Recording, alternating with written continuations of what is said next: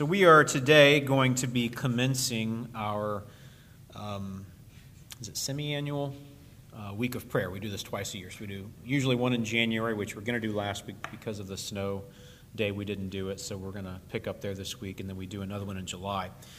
We feel like as we spend time in January that it's important for us to kind of refocus on essential things. So a couple of weeks ago, we talked about the need for us to have attention or pay attention to God's Word.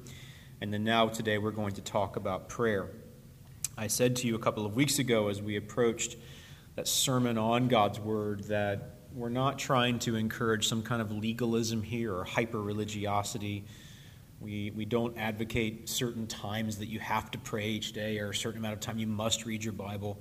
Yet at the same time, we're not afraid to say that you need to be in God's Word. And likewise, we need to be people of prayer. And so it's going to be, hopefully, my glad burden today to prove to you how desperately we need prayer and how God Himself aids us in prayer. So that's what I want to prove to you today, that you need prayer and that God Himself aids us as we pray. So we'll be discerning that, hopefully, from Romans chapter eight, which we took some time a couple years ago to actually go through in great detail, but not specifically with this theme in mind. So I want us to go back through it today, and hopefully it will make sense. But before we do that, I want to turn to John chapter fourteen. In this context, in Jesus' ministry, He is about to be arrested and crucified, after which, of course, He will be resurrected and will ascend back to the Father. But He wants to tell His disciples, those with whom He has spent so much time, that He's not going to abandon them. Much the opposite. He's going to be with them and minister to them and care for them. And He's going to do that through the ministry of the Holy Spirit. Now, before we get into this and read these verses, I want to help you begin thinking through this process this morning. Here's what I mean. As Orthodox Protestants, as people who care a whole lot about God's Word and about theology, at the end of the day, we we are theologians in one way or another. That doesn't mean necessarily that you write books or that you have a degree in theology, but in one way or another, if you know some things about God, you are at least a an amateur theologian. And as amateur theologians, at least in one sense or another, we have this sense that, that there's this Christian doctrine out there called Trinitarianism, and we're supposed to believe it. That there is a God who exists in three persons. That each of those persons is equal in essence or nature. And though they are unified as a whole, we don't believe in three gods, yet they are distinct in their personhood and, in some ways at least, distinct in their activity. Now, maybe you wouldn't say it just like that, but when somebody says something like that, you say, yeah, I I, I know that's basically true, and, and I, I kind of get that, and that's what I believe. I, I believe in the Trinity, that God, one God, exists in the persons of the Father, Son, and the Spirit. I can't explain it exactly. Uh, all the analogies that people have come up through the years are basically deficient, but I, I, I assent to that even though it's a great mystery. But I think that even if we are Orthodox Trinitarians, and again, you might not put it like that, but, but I hope we all are here, that if you're at least an Orthodox Trinitarian, I think it's very difficult to actually become a practicing Trinitarian. Here's what I mean.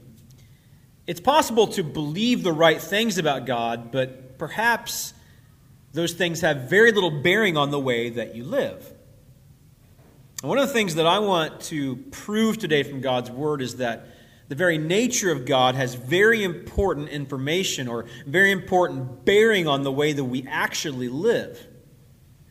Let's begin in John chapter fourteen, verse eighteen, and I think that this will begin to make sense. So remember, Jesus is promising some very important things to these disciples before He goes off the scene. I will not leave you as orphans. I will come to you. Yet a little while, and the world will see me no more, but you will see me because I live, you also will live. And that day you will know that I am in my Father, and you in me, and I in you. Whoever has my commandments and keeps them, he it is who loves me. And he who loves me will be loved by my Father, and I will love him and manifest myself to him. Judas, not Iscariot, not the traitor, said to him, "Lord, how is it that you will manifest yourself to us and not to the world?" Jesus answered him, "If anyone loves me, he will keep my word, and my Father will love him. We will come to him and make our home with him. Whoever does not love me does not keep my words, and the world, the word that you hear is not mine, but the Father who sent me.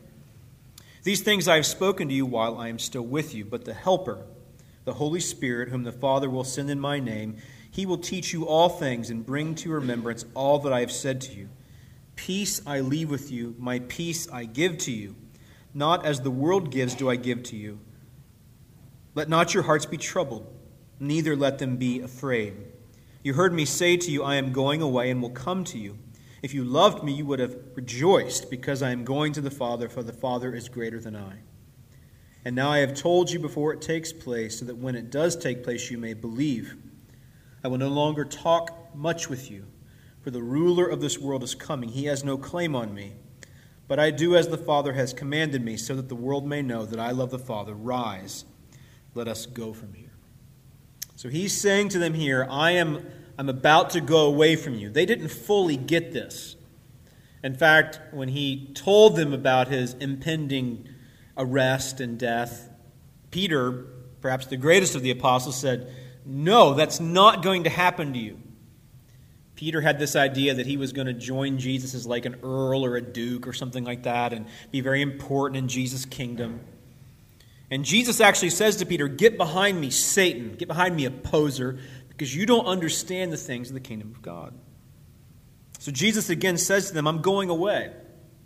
But he anticipates that they're going to be bewildered, that they're going to scatter, and that they're going to be petrified. And so he says to them, "I will not leave you as orphans." This metaphor is really interesting. So basically, in Jesus' mind, he knows that when he goes away, they're going to feel abandoned. They're going to feel helpless. But he says to them, "It's actually better that I'm not here with you, because I'm going to send the Helper." Of course, we know him to be the Holy Spirit, the third person of the Trinity. And he will minister my presence to you. He will remind you of all the things that I have told you. He will comfort you. He will love you. He will care for you. He will empower you. He will protect you. So Jesus is saying, you will not be in a worse place than when I was with you. In fact, this will be better. For the Holy Spirit will be with you wherever you are, all of you, all over the world, and he'll do for you exactly what you need. See, Jesus was not just trying to help the disciples be the first Orthodox Trinitarians. Now, by that, I do not mean that the Trinity had not eternally existed. It always had. The Trinity had always been there. But it had never been fully revealed. It had never been fully understood. And Jesus was not merely trying to help them understand that they were three persons in the one Godhead. In fact, he doesn't even quite say it like that. Jesus is not mostly concerned with their doctrinal understanding here. Jesus is mostly concerned with how they are going to make it whenever he's off the scene. So Jesus is much more concerned here with their worship than he is with their knowledge.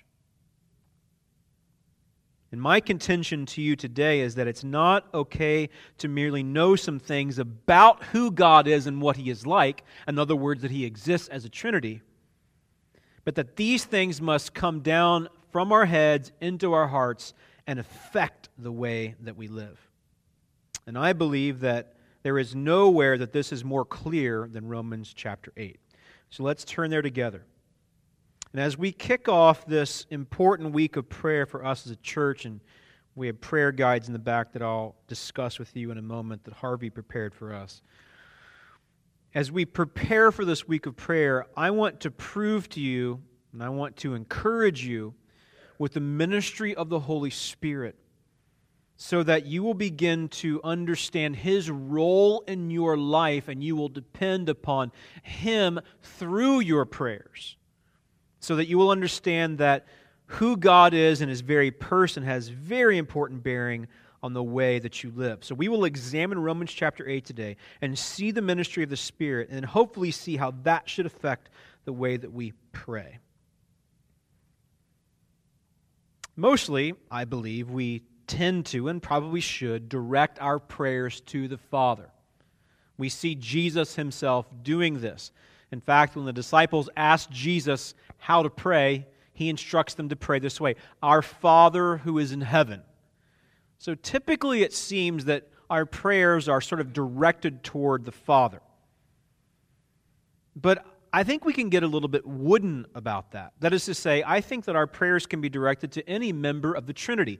And though perhaps most likely and most usually our prayers are directed toward the Father for provision, for forgiveness, for sustenance.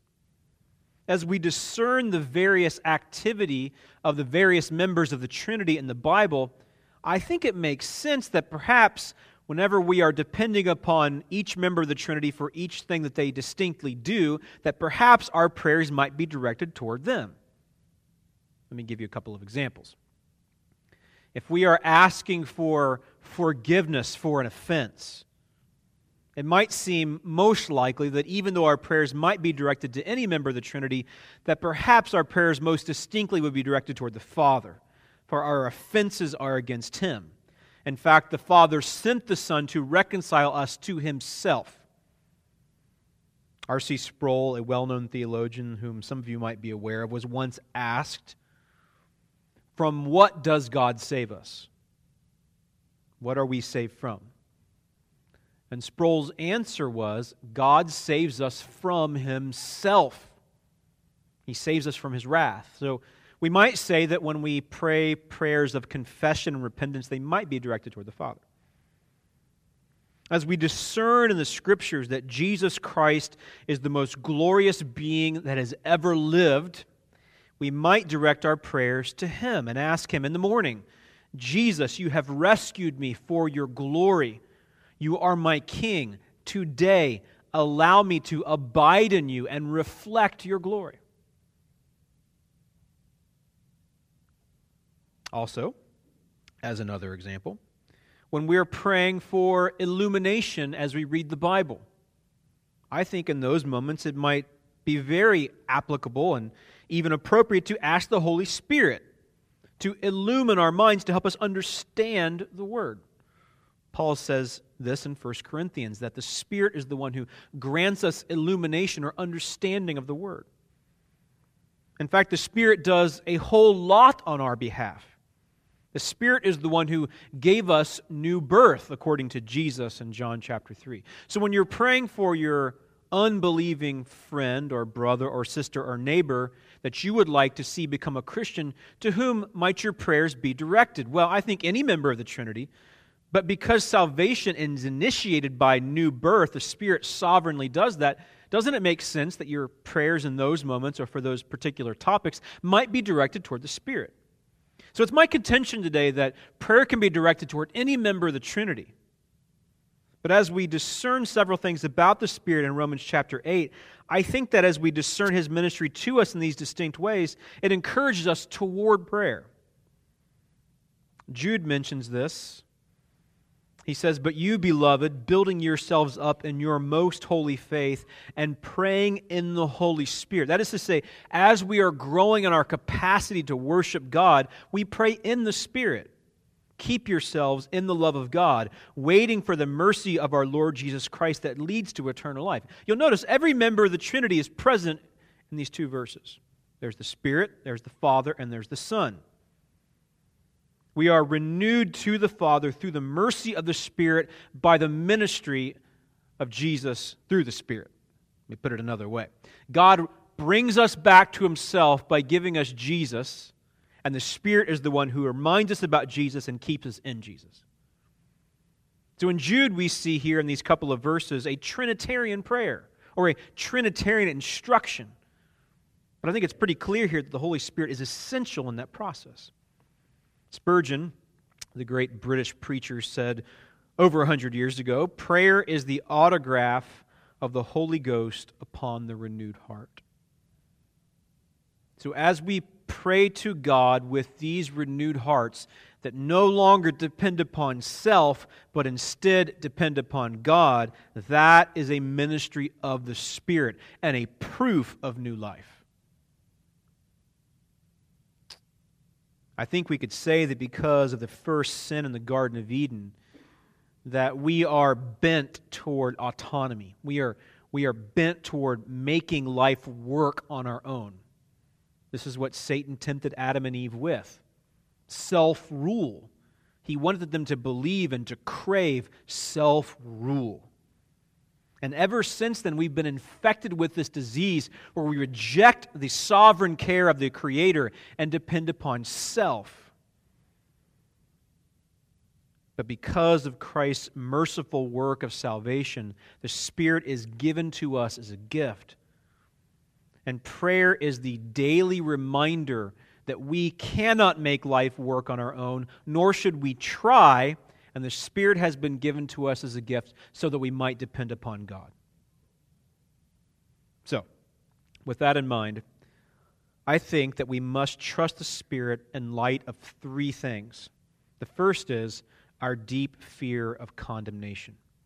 Now, you're going to buckle in because we're going to read this chapter together. I, I want you to pay attention as we read. It's a little bit long, but ultimately, I can't change your hearts. God does that through the Scriptures. He does that through the Bible.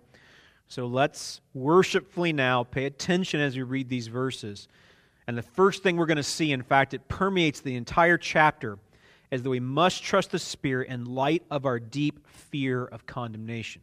Then I'm going to come back and show you how prayer is an essential component of that. So let's worshipfully now read God's Word. There is therefore now no condemnation for those who are in Christ Jesus. For the law of the Spirit of life has set you free in Christ Jesus from the law of sin and death. For God has done what the law, weakened by the flesh, could not do, by sending His own Son in the likeness of sinful flesh, and for sin, He condemned sin in the flesh, in order that the righteous requirement of the law might be fulfilled in us who walk not according to the flesh, but according to the Spirit. For those who live according to the flesh set their minds on the things of the flesh, but those who live according to the Spirit set their minds on the things of the Spirit. To set the mind on the flesh is death, but to set the mind on the Spirit is life and peace. For the mind that is set on the flesh is hostile to God, for it does not submit to God's law. Indeed, it cannot. Those who are in the flesh cannot please God. You, however, are not in the flesh, but in the Spirit, if in fact the Spirit of God dwells in you. Anyone who does not have the Spirit of Christ does not belong to Him. But if Christ is in you, although the body is dead because of sin, the Spirit is life because of righteousness. If the Spirit of Him who raised Jesus from the dead dwells in you, He who raised Christ Jesus from the dead will also give life to your mortal bodies through His Spirit who dwells in you. Let's hang in there. So then, brothers, we are debtors not to the flesh, to live according to the flesh. For if you live according to the flesh, you will die. But if by the Spirit you put to death the deeds of the body, you will live. For all who are led by the Spirit of God are sons of God. For you did not receive the spirit of slavery to fall back into fear, but you have received the Spirit of adoption as sons, by whom we cry, Abba, Father, or Dear Father. The Spirit Himself bears witness with our spirit that we are children of God. And if children, then heirs, heirs of God and fellow heirs with Christ, provided we suffer with Him in order that we may also be glorified with Him. These next verses really capture the daily longing and brokenness of our world. Let's read together. For I consider that the sufferings of this present world are not worth comparing with the glory that is to be revealed to us. For the creation waits with eager longing for the revealing of the sons of God.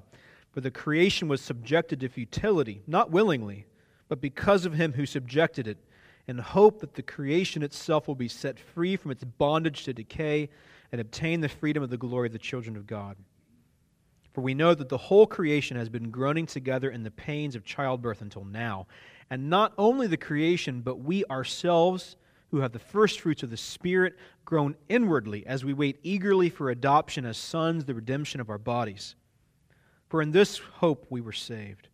The hope that is seen is not hope, for who hopes for what he has seen? But if we hope for what we do not see, we wait for it with patience. Likewise, the Spirit helps us in our weakness, for we do not know what to pray for as we ought, but the Spirit himself intercedes for us with groanings too deep for words. And he who searches hearts knows what is the mind of the Spirit, because the Spirit intercedes for the saints according to the will of God. And we know that for those who love God, all things work together for good, for those who are called according to his purpose. For those whom he foreknew, he also predestined to be conformed to the image of his Son, in order that he might be the firstborn among many brothers. And those whom he predestined, he also called. And those whom he called, he also justified. And those whom he justified, he also glorified. And then Paul closes with these thoughts. What then shall we say to these things? If God is for us, who can be against us? He who did not spare his own Son, but gave him up for us all, how will he not also with him graciously give us all things? Who shall bring any charge against God's elect? It is God who justifies. Who is to condemn? Christ Jesus is the one who died, more than that, who was raised, who is at the right hand of God, who indeed is interceding for us. Who shall separate us from the love of Christ? Shall tribulation or distress or persecution or famine or nakedness or danger or sword? As it is written, for your sake we are being killed all the day long. We are regarded as sheep to be slaughtered. No, in all these things we are more than conquerors through him who loved us.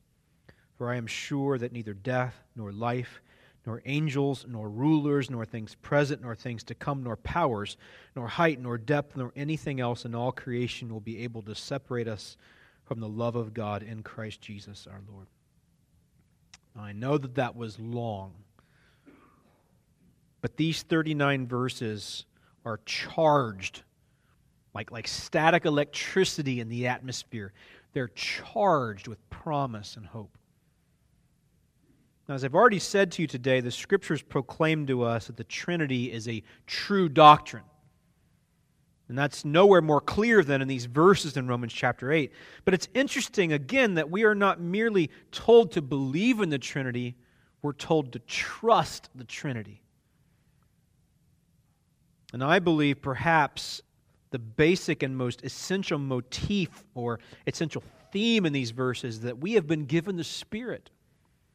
For we live in the age after Christ has ascended back to be with the Father. And as we saw in John chapter fourteen, he promised to send the Helper. He's the one who is with us today to minister to us.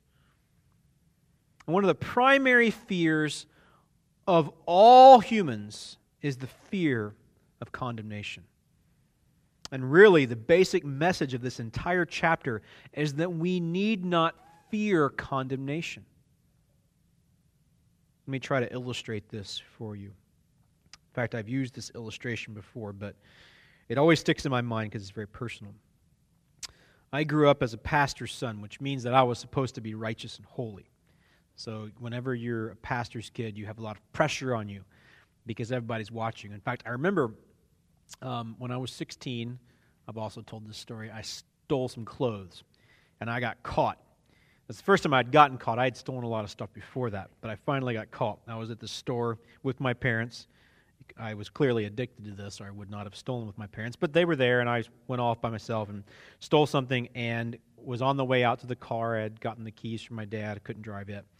And um, this guy in a pair of jeans and a flannel shirt came running out after me, and I knew what had happened. He was like the undercover security guard. So he nabbed me. My little brother was with me. My little brother's wailing, you know, thinking he's going to, like, get thrown into Leavenworth for the rest of his life.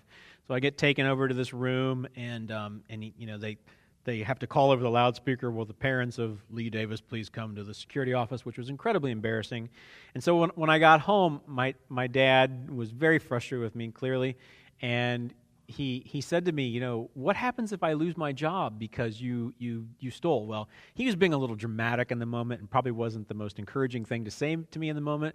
But but I always felt this pressure that if I didn't perform well, that, you know, it would reflect very poorly on my dad, and my dad's um, job was largely dependent upon, you know, his character. So I always felt this pressure as a pastor's kid. But I was I was living very, very sinfully. And it was much more than just thievery. I did all kinds of really horrible things in my early teenage years. I was really good at pretending to be good, and, you know, I knew all the right words. I knew how to dress. I knew how to, you know, play the game and all that kind of stuff. But inside, I, I was a, I was a terrible disaster.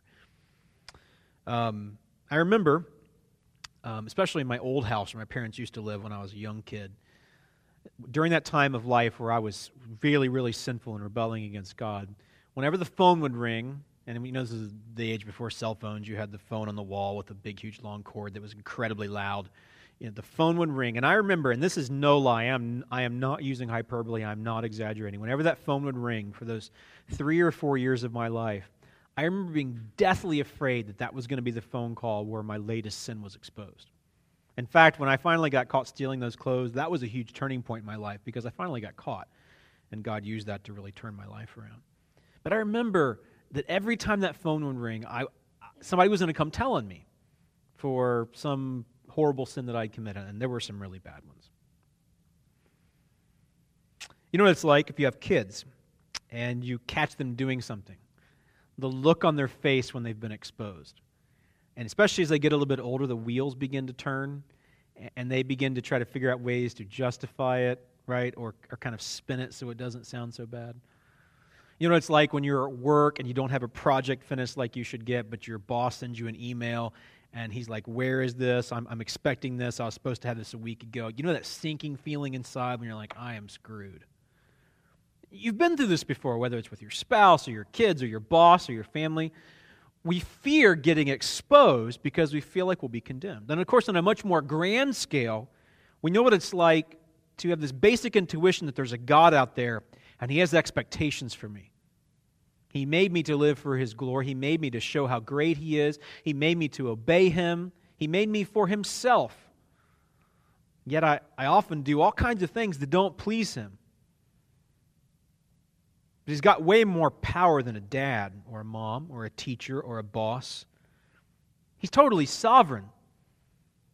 He made me out of nothing, and my existence is completely held together by His grace.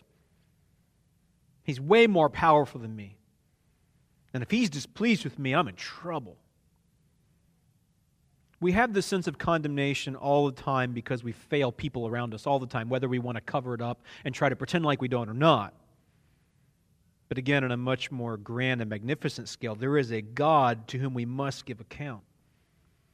And Paul has argued throughout this letter, which we went through verse by verse over the past several years, and he has said that we can be rescued from our sin, that we all deserve punishment for our sin, that because God is holy, He must punish sin, that if He didn't punish sin, He would cease to be holy and therefore cease to be worth worshiping. He'd be just like us. God must punish sin. We have fallen short of His glorious expectations. But God didn't leave things there. He sent His Son to be our substitute. That is to say, Jesus took our sins upon Himself and offered us His righteousness. It's a huge exchange, and it's not fair. It's not fair that Jesus gets our sin, and it's not fair that we get His righteousness. He didn't sin, and He didn't deserve the death that came. He died because of our sin. And it's not fair that we get His righteousness because we didn't earn it. But grace is not about fairness. Grace is bewildering. Grace is transformative. Grace is beautiful, and grace is full of hope. And that's why really at the pinnacle of Paul's argument here in this letter to the Roman church, he comes to chapter eight and he says in verse one, there is no condemnation for those who are in Christ Jesus. He painted a very dark picture at the beginning of this letter and said everybody deserves punishment for their sin. But because of Jesus Christ, we have hope, and we need not fear condemnation. And the Spirit is the one, according to Paul, who continues to remind us that we need not fear condemnation. So he says in verse one of chapter eight, there's no condemnation for those who are in Christ. Notice in verse four, this has all been done in order that the righteous requirement of the law might be fulfilled in us, who walk not according to the flesh, but according to the Spirit. For those who live according to the flesh set their minds on the things of the flesh, but those who live according to the Spirit set their minds on the things of the Spirit. We have been given the Spirit for many reasons, but perhaps the chief of those is to remind us that we belong to God. And as we saw back in John fourteen, Jesus knew that his people would fear when he was off the scene because he wouldn't be with them to remind them of his promises. But he was about to go die for them, and then he would be resurrected. And the Helper would come to minister to them what Jesus had said to them and what he had done for them. Jesus promised his disciples that they would not be orphans because he would come and be with them through the Spirit. And interestingly, that's the same thing that Paul is saying here in Romans chapter eight. He says in verse fourteen that we are led by the Spirit of God and therefore we are sons of God. We still fear the spirit of slavery, our old slavery to sin, but we need not, because we've been given the spirit of adoption. And whereas before we feared the condemnation of the Almighty Creator, now we call Him, verse fifteen, Dear Father. Think about that. The judge whose gavel was going to fall and order our execution has come down off the bench, removed the black robe which caused fear, taken off the white wig, and embraced us as a father. And who reminds us of that? The Spirit does. In verses eighteen through thirty, Paul makes it very clear that this world is a place of disappointment, of deep struggle. In fact, sometimes we struggle so much we don't even know what to say to God. But in verses twenty-six and twenty-seven, it's clear that the Father has given us the Spirit so we know how to talk to the Father. If you've ever seen a video of the proceedings that go on in the U N, the United Nations headquarters in Manhattan, you'll, you'll see these people from all kinds of different nations. And especially in the olden days before English became a little bit more well-known globally, you would see people with headphones. And as somebody was up at the podium speaking, the ambassadors from the various countries would be wearing headphones. And somebody from their country would be interpreting, probably off in some room somewhere, interpreting what the speaker was saying. And this is especially true because you have a collection of people from all over the world. And if you don't have that person, you can't understand what's going on. And it's important that you understand what's going on so you can report back to your country so they know what's going on. There's a lot of interpretation that's got to be done if information is going to flow freely. The Father has given us the Spirit so that whenever we don't know how to pray, communication still gets through. And then we're reminded here at the end of the chapter that we need not fear because nothing will separate us from God's love. Well, who does that? The Spirit does that. He's the one who reminds us that we're not orphans, that we have a dear Father. So we must trust the Spirit in light of our deep fear of condemnation. I was talking to one of you the other day about this, but I think it's very true, and that is this fact. The fact is, that most of us, despite the generation in which we grew up, most of us in one way or another have this void in us, which we might call the father void. Probably needs a better title, and as I think through it more, maybe I'll come up with a better one. But but it's it's there in one sense or another, and here's what I mean by that. Most of us in one way or another look at our parents, and I think specifically our fathers, and have some feelings in some ways of deficiencies in our parents, and again, particularly in our fathers. Now, there's probably a few of you here who say, not me. My dad was the greatest dad in the whole world. And I would think that probably most of us, and I know most of your stories, most of your background, most of us, most of us can look back at our dads and see so much good, me included. But in one way or another, I think a lot of us look back and see a lot of deficiencies in our fathers. And frankly, some of you sitting here today say, that's me, and you don't know the half of it. But I think that whether or not you had the best father there ever was, or perhaps the worst father that there ever was, as you become an adult, you realize some of the deficiencies in that man. Maybe he wasn't very merciful. Maybe he rarely smiled. Maybe he worked too much. Maybe he was mean. Maybe he was abusive. Maybe he was absent. And it's interesting, especially as I talk to guys from my generation, people in like their twenties through their forties, somewhere in there, how many guys look back at their fathers. And this happens all the time.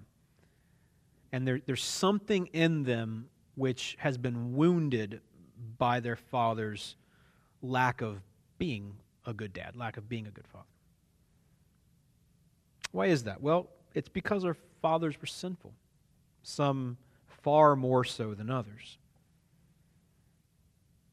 But I think it's also just the reality of this fallen world. And while all of us should strive to be absolutely the best dads that we can be, in other words, fallenness does not give us an excuse to be crappy fathers. At the same time, might it be that because of the fact that this world is fallen, God has in some way left that void so that there will be a longing for the perfect? In fact, maybe we could flip that around and say, because we can read about the perfect, and because we are learning to rest in the love of the perfect Father, it makes every other father pale in comparison. Who reminds us of this? The Spirit does. So whether you had the worst father or the best, there's some ache within you for a perfect Father who will never do wrong, who will never be harsh when he should be kind, who will never be absent when he should show up, who will never fail to embrace or speak words of promise and love, who will never fail to discipline in the right way. The Spirit is the one who ministers those truths to us. How many of you feel basically lonely a lot of the time? I think a lot of you do. I know I do. A lot of the time. I have the best wife I could possibly dream of. I love my children. I'm thankful for great friendships, most of which are in this church. But I still feel lonely a lot of the time. Part of that's the fallenness of this world, and part of that is the Spirit saying to me, there's a better one coming. So how do I deal with my loneliness? How do I deal with my fear of condemnation when I recognize and admit my deep-seated sinfulness? I depend upon the Spirit. So here's what that might look like. Let me turn some of this into a prayer for you. Let's start in verse twelve.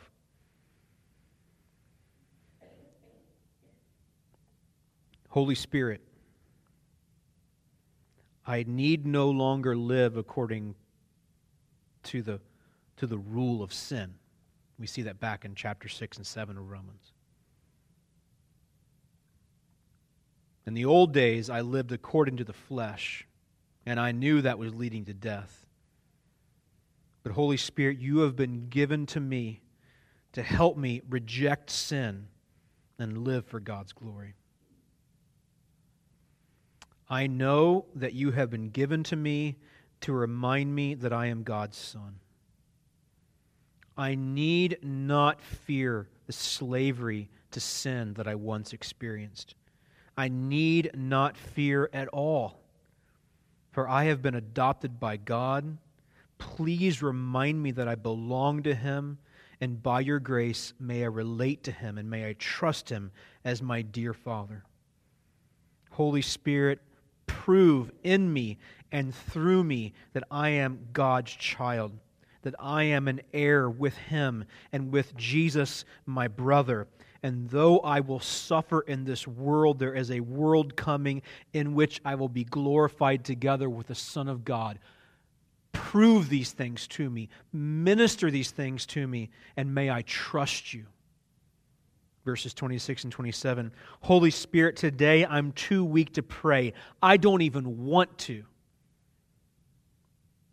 But help me, because my communication has to get through to the dear Father, for He's the only one who can help me. Today, on my behalf, though I am weak and though I am sinful, Help me communicate to the Father on my behalf. May He know my struggle. May He know my weakness. May You speak to Him, and may He minister to me and give me what I need. For I am His saint. I am His child. I want to know His will and do His will. Please help me. And what you've done by praying such a prayer, or however you might put it, as you've taken the promise of the ministry of the Spirit, you've turned it back around, and you're saying to Him, your word that you have inspired says you will do these things. So I'm praying these things back to You. I fear condemnation. I fear rejection. I fear fatherlessness. You've been given to me to help me, to prove to me that I've never been abandoned and I never will be. Help me, please. So we must trust the Spirit in light of our deep fear of condemnation. Secondly, and related to that, we must trust the Spirit in light of our continual struggle against sin. We must trust the Spirit in light of our continual struggle against sin. Let me paint a very brief picture here. In Romans chapter six, which I've already mentioned, Paul says that we are no longer slaves to sin. But the reality is you still sin, and I still sin. Now, once I've come to Christ and trusted to Him, I don't sin because I have to. I sin because I want to. Those are two very, very different things. Do you know one of the most essential and basic differences between a Christian and a non-Christian? A person whom Christ has become their Lord and a person who has not trusted Christ as their Lord. You know one of the most basic differences between those two people? A person who is not a Christian, a person who has not come to Christ, a person who is not indwelt by the Spirit, cannot stop sinning. So that even the things that they do that might seem somewhat good, philanthropic, righteous, whatever, even those things are not for God's glory and therefore are sin. Everything a person who is not a Christian does is a sin in one way or another. That might bother you, but it's reality. But the difference for a Christian is that they don't have to sin. Now, like a non-Christian, they still sin. Both parties still sin. But the Christian has the ability not to sin. Not only to reject clearly sinful things, but to do the right things for the right reasons. So Paul makes it very clear in Romans chapter six, you're no longer a slave of sin if you belong to Christ. You don't have to sin. And so he says there, don't sin. But in chapter seven, the very next chapter, he makes it very clear that we do still sin. A lot of the things that we don't want to do, we still do, right? A lot of the things that we want to do, we don't do. The things we should do, in other words, we fail to do very often. And there's no answer in chapter seven for how to get out of this struggle of not doing the things we don't want to do and of doing the things we should be doing, which is why chapter eight is there. Chapter eight is there not only to promise us that that we need not fear condemnation, but also to promise us that we can live for His glory after we are no longer condemned. Let's look at some of these verses once again and turn them into a prayer. Verse nine.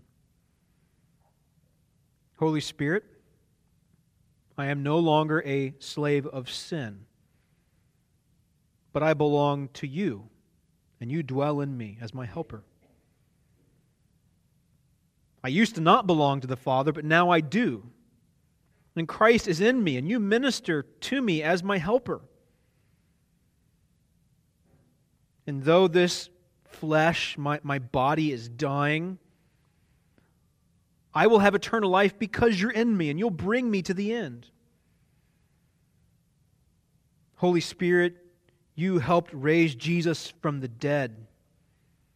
And because I have been united with Christ in His death and in His resurrection, I will live eternally. And now I have been brought to life to live for my Father's glory.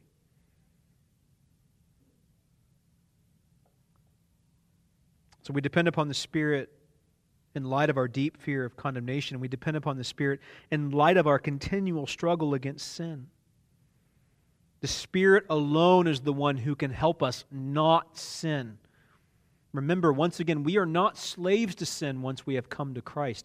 If we have been united with Christ in His death and resurrection, we are no longer slaves of sin. But who reminds us of this? Like Jesus said, when I go away, the Helper will come. He'll remind you everything I said to you.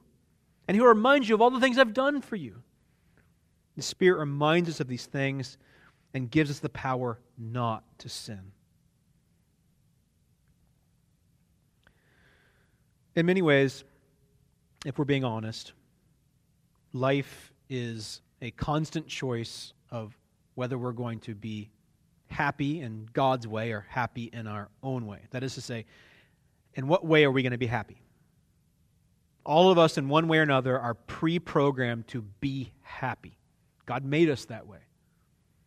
Interestingly, in some twisted way, even people who are relatively melancholy, that is to say, they, they're constantly sort of down. In that, there's a sort of weird pleasure that can even come from that. You ever been there?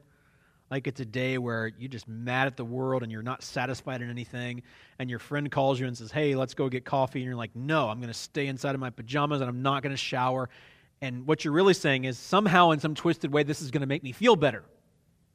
It's weird and it's sort of counterintuitive, but we're like this. We are pre-programmed to seek pleasure and satisfaction. And essentially, that's what sin does. Sin offers us some measure of satisfaction. But the problem, of course, for those of us who are Christians, we realize that the temporary satisfaction that comes from sinful choices ultimately cannot bring lasting happiness. We call this idolatry. And idols abound. Idols are not merely statues of wood and stone. Idols can be found in our wallets or in our bank statements. Idols can be found on our D V Rs. Idols can be found in our living rooms and on our bodies with what we wear and how we spend our time and what we eat and how much we work and who our friends are and so forth and so on. It's seemingly never-ending. And though God has given us many of these things, money, food, clothing, occupations, when these things become ultimate, they become gods to us. God has given us many gifts that we might see them as an avenue to praise Him and to worship Him, be thankful to Him. But often we turn the gifts into the ultimate. And because we will constantly struggle against sin, in fact, Calvin said about five hundred years ago that these hearts of ours are idol factories. And these idol factories run three shifts a day, and they never shut down, even for holidays. How will we combat those idol factories? The Spirit is the one who has been given to us to push back against that, to remind us that we've tried those different idols. And though they bought, brought fleeting pleasure, it did not last. And the Spirit alone is the one who reminds us of these truths and instead helps us to worship Christ instead. He's the one who empowers us to do so. So we trust Him, and I believe we pray to Him to help us with fear of condemnation and with our struggle against sin. John says something important for us in First John chapter four. Little children, you are from God, and have overcome them, for He who is in you, the Holy Spirit, the Helper, is greater than he who is in the world. How do we fight Satan and his temptation? We depend upon the Spirit. What about everybody else around us? What about non-Christians? What about when they sin? Well, you can't fix their sin, but there is one who can. Jesus talks about this in John chapter sixteen. When He comes, that is the Helper, He will convict the world concerning sin and righteousness and judgment. Concerning sin, because they do not believe in Me. Concerning righteousness, because I go to the Father, and you will see Me no longer. Concerning judgment, because the ruler of this world is judged. What will happen to those who choose to be their own gods? What will happen to those who reject Christ? They will be judged. We don't say this with any sort of pleasure or glee, but it is reality. And the Spirit is one who is responsible for bringing conviction to those who do not belong to Christ. But this isn't all bad. For if this had not happened in our own hearts, we would not be sons of God. So though you can trust the Spirit to deal with the sin of the world, that righteousness will eventually prevail, you can also trust the Spirit and depend upon Him and even pray to Him when you crave those around you who have rejected Christ to come to Him. Or to put it much more simply, who is the one who will change a sinner into a saint? It's the Spirit alone.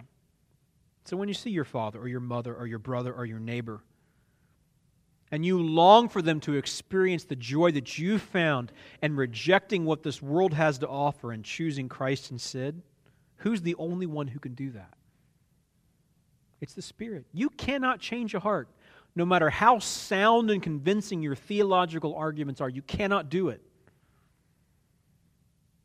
The Spirit alone can do that. So you depend upon Him to change hearts, yours and those around you. So we must trust the Spirit in light of our fear of condemnation. We must trust the Spirit in light of our continual struggle against sin. And lastly and quickly, we must trust the Spirit in light of our ever-present trials and pain. Back in verse eighteen, we've already seen that this world is full of suffering. In verse twenty, Paul says that the creation is groaning. In fact, we ourselves are groaning, verse twenty-two. And he likens it to the pains of childbirth with no epidural. That's how bad this was. It's excruciating sometimes, this world.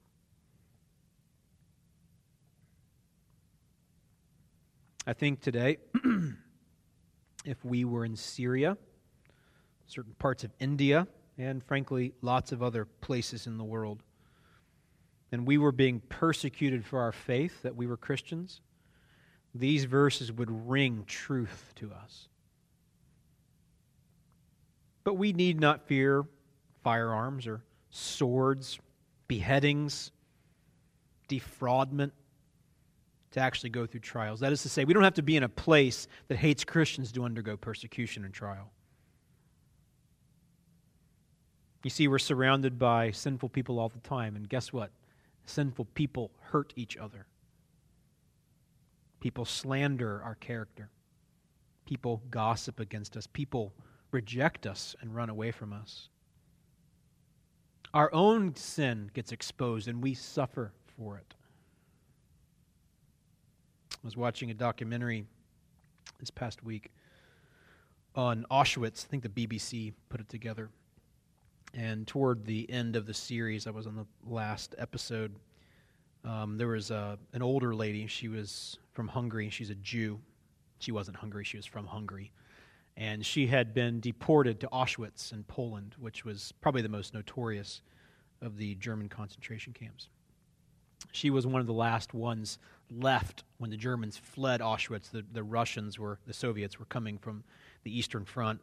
And the Germans, the Nazis, knew this, so they fled Auschwitz. Most of the detainees that had been left that had not yet been killed, they took with them and took to another concentration camp. But they couldn't get them all out.